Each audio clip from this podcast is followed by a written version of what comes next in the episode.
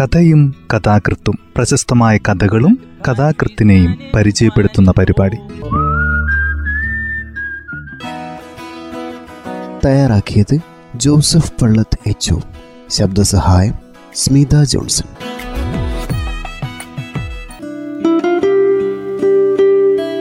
കഥയും കഥാകൃത്തും എന്ന ഈ പരിപാടിയിൽ ഇന്ന് സിദ്ധാര എസിന്റെ ദൈവവിളി എന്ന ചെറുകഥയാണ് പരിചയപ്പെടുത്തുന്നത്.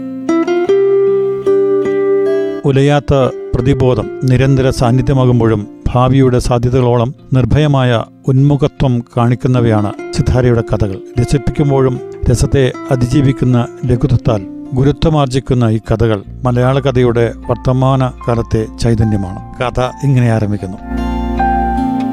എന്റെ പഴയ വീട് കുന്തിരിക്കത്തിന്റെ മണം നിറഞ്ഞ ഒന്നാണ്. വീടിന് ചുറ്റും ഇരുണ്ട് പച്ചിച്ച ചേമ്പിൻകൂട്ടങ്ങളും വാഴകളും കൊച്ചു റബ്ബർ മരങ്ങളും വളർന്നു നിന്നു. വീടിനുള്ളിൽ എപ്പോഴും അമ്മച്ചി ഓടി നടന്ന് ജോലി ചെയ്തുകൊണ്ടിരുന്നു. അപ്പൻ ചേമ്പിന്തണം കിളക്കുകയോ പലചരക്ക് കടയിലെ വിറ്റുവരവുകൾ കണക്കു കൂട്ടുകയോ ചെയ്തു. അടുക്കളയിൽ നിന്നുള്ള വറുത്ത ഇറച്ചിയുടെയും ഉണക്കമീനിന്റെയും മണമേറ്റ് പുറത്ത് ആലയിൽ പശുക്കൾ തലയാട്ടി നിന്നു. വീടിന്റെ മുകളറ്റത്തെ മുറിയിൽ മുന്തിരിവള്ളികൾ തളിർക്കുകയും മാതള നാരകങ്ങൾ പൂക്കുകയും ചെയ്യുന്ന ചില കൗമാര സ്വപ്നങ്ങൾ കണ്ടുകൊണ്ട് ഉച്ചനേരങ്ങളിൽ ഞാൻ ഉറങ്ങിക്കിടന്നു. അന്ന് എന്റെ പേര് ഷേർലി എന്നായിരുന്നു. മതം മാറി ഒരു ഹിന്ദു ആയതിനു ശേഷം ഒരു തവണ പോലും ഞാൻ എന്റെ വീട്ടിലേക്ക് പോയിട്ടില്ല. ഒരു വർഷമായിരിക്കുന്നു ഇപ്പോൾ. എന്റെ ഭർത്താവ് ഹരിയുടെ അമ്മ എന്റെ അമ്മച്ചിയെ പോലെയല്ല.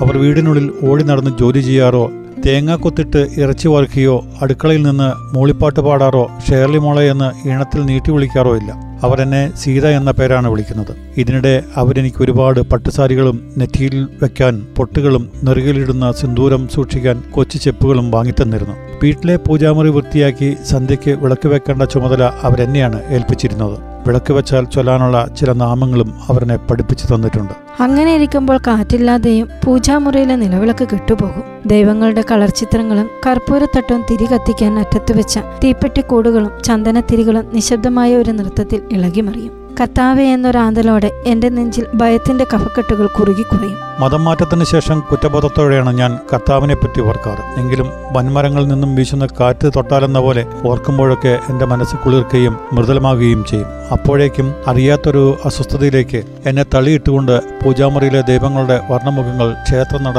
തുറന്നാലെന്നതുപോലുള്ള ഒരു തീക്ഷ്ണ ദൃശ്യത്തിൽ എന്റെ മുന്നിൽ തെളിയും.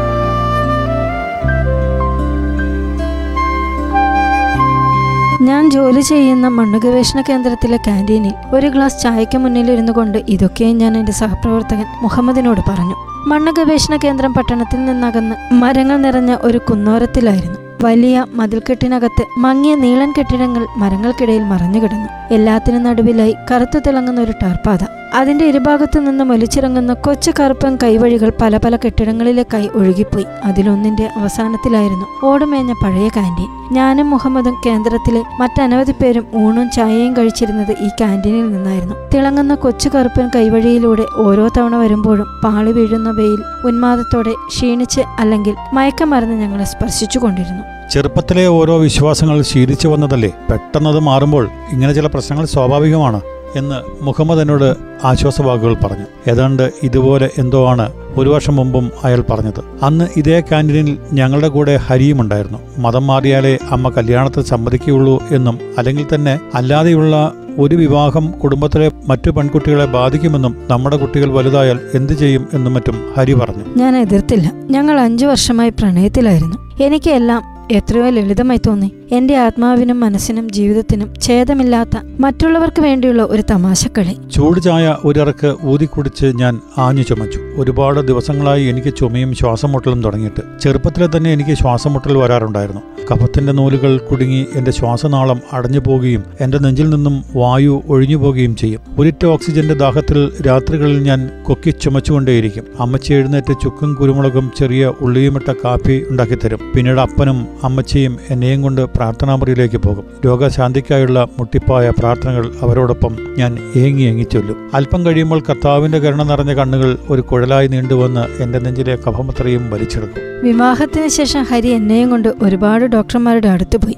പക്ഷെ അവർക്കാർക്കും കരുണ നിറഞ്ഞ കണ്ണുകൾ ഞാൻ കണ്ടില്ല. രാത്രികളിൽ ഉറങ്ങുന്ന ഹരിക്കരികെ ശ്വാസം മുട്ടിക്കിടക്കുമ്പോൾ എനിക്ക് പിടിതരാതെ തെന്നിമാറുന്ന ഓക്സിജനെ പോലെ രോഗശാന്തിക്കായുള്ള പ്രാർത്ഥനകളും എന്റെ തൊണ്ടയിൽ ഒളിഞ്ഞൊളിഞ്ഞു നിന്നു. ഷേർലി സീതയ്ക്ക് വയ്യല്ലേ? എന്ന് മുഹമ്മദ് ചോദിച്ചു. പേരുമാറി വിളിച്ച് എനിക്ക് വിഷമമായോ എന്നൊരു ശങ്ക അയാളുടെ മുഖത്തുണ്ടായിരുന്നു. ഈ ശങ്ക എന്റെ പല സുഹൃത്തുക്കളുടെയും സഹപ്രവർത്തകരുടെയും മുഖത്ത് ഞാൻ കണ്ടിട്ടുണ്ട്. പക്ഷേ ഒരു വർഷമായിട്ടും എന്റെ പേര് സീത എന്നായി മാറ്റപ്പെട്ടിരിക്കുന്നു എന്ന് എനിക്ക് തന്നെ ബോധ്യമായിരുന്നില്ല. ആരെങ്കിലും സീത എന്ന് വിളിക്കുമ്പോൾ അപരിചിതമായ ഏതോ ഭാഷ കേട്ട പോലെ എന്റെ ഉള്ളു പകയ്ക്കും ഷേർലി ഷേർലി എന്ന് നഷ്ടപ്പെടലിന്റെ ഭയത്തിൽ മനസ്സ് സ്വയം ഉരുവിട്ടുകൊണ്ടിരിക്കും. ഞാൻ വീണ്ടും ചുമച്ചു. എന്റെ നെറുകയിൽ നിന്ന് സിന്ദൂരത്തിന്റെ ചില പൊടികൾ മേശപ്പുറത്ത് വെച്ച എന്റെ കൈത്തണ്ടയിലേക്ക് വീണു. നെറുകയിൽ സിന്ദൂരമിടാതെ പുറത്തിറങ്ങാൻ ഹരിയുടെ അമ്മ എന്നെ സമ്മതിക്കാറേയില്ല. വീട്ടിനുള്ളിൽ പോലും അറിയാതെ മറന്നുപോയാൽ അവരുടെ കണ്ണുകളിൽ വൃത്തികെട്ടൊരു ശാസന വന്നെന്നറിയും രക്തനിറത്തിലുള്ള സിന്ദൂരം ശക്തിയുടെയും ഐശ്വര്യത്തിന്റെയും പ്രതീകമാണെന്നും അത് തൊട്ടു നടക്കുന്നത് ഹിന്ദു സ്ത്രീക്ക് ഒരു അഭിമാനമാണെന്നും ഒരു ദിവസം വികാരാധീനമായി അവർ പറഞ്ഞു. അബദ്ധസഞ്ചാരത്തിന്റെ ശിക്ഷയായി ഒരു സ്ത്രീക്ക് ജനമധ്യത്തിലൂടെ ചുവന്ന അടയാളവുമായി നടക്കേണ്ടി വന്നത് എവിടെയോ വായിച്ചത് അപ്പോൾ ഞാൻ ഓർത്തു. എങ്കിലും നെറ്റിയിലെ ചുവന്ന ഏച്ചുകെട്ടൽ അസ്വസ്ഥതയോടെയെങ്കിലും എനിക്ക് എപ്പോഴും സഹിക്കേണ്ടി തന്നെ വന്നു. ഞങ്ങളുടെ ചായ എപ്പോഴോ തീർന്നിരുന്നു. ഇന്നിനി സെക്ഷനിലേക്ക് പോകേണ്ട. നമുക്ക് കുറച്ച് നടക്കാം എന്ന് മുഹമ്മദ് പറഞ്ഞു. ക്യാന്റീനിന്റെ പുറകിലുള്ള കൊച്ചു ഗേറ്റിലൂടെ പുറത്തേക്ക് കടന്ന് മങ്ങിയ വെയിലൂടെ ഞങ്ങൾ കുന്നിന്റെ മുകളിലേക്ക് നടന്നു. എങ്ങും മരങ്ങളായിരുന്നു.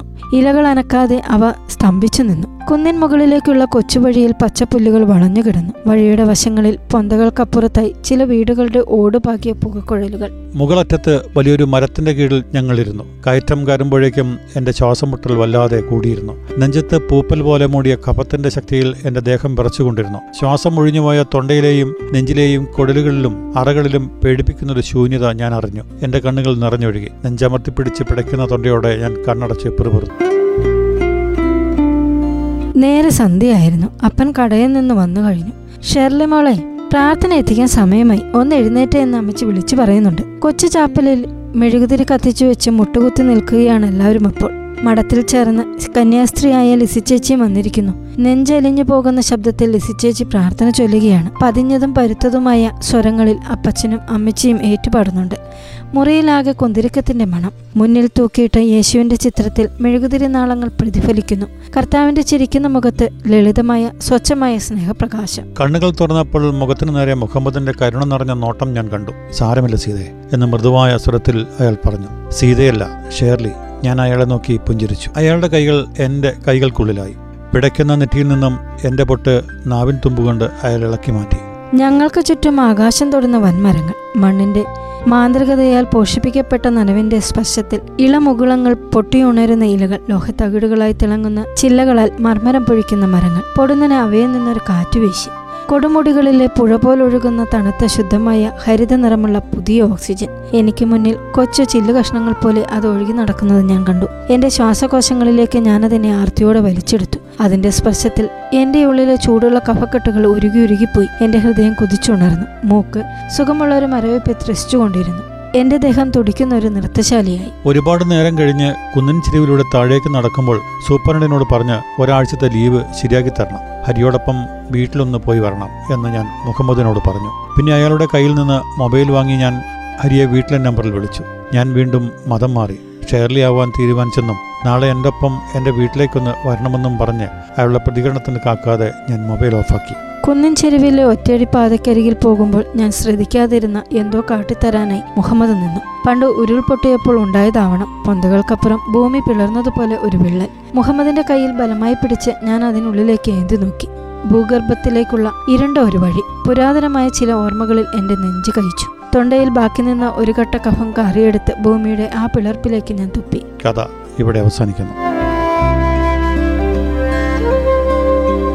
കാസർഗോഡ് ജില്ലയിലെ കാരൊടുക്കിയിൽ ആയിരത്തി തൊള്ളായിരത്തി എഴുപത്തിയാറ് മെയ് എട്ടിനാണ് സിത്താരയുടെ ജനനം. ഇംഗ്ലീഷ് ഭാഷയിലും സാഹിത്യത്തിലും ബിരുദാനന്തര ബിരുദവും ജേർണലിസത്തിൽ ഡിപ്ലോമയും കഥകളും കവിതകളും എഴുതുന്നു. ആദ്യ പുസ്തകം അഗ്നിയും കഥകളും.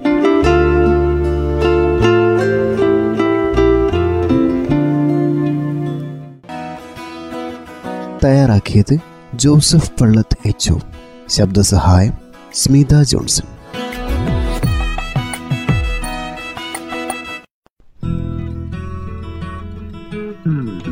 കഥയും കഥാകൃത്തും പ്രശസ്തമായ കഥകളും കഥാകൃത്തിനെയും പരിചയപ്പെടുത്തുന്ന പരിപാടി.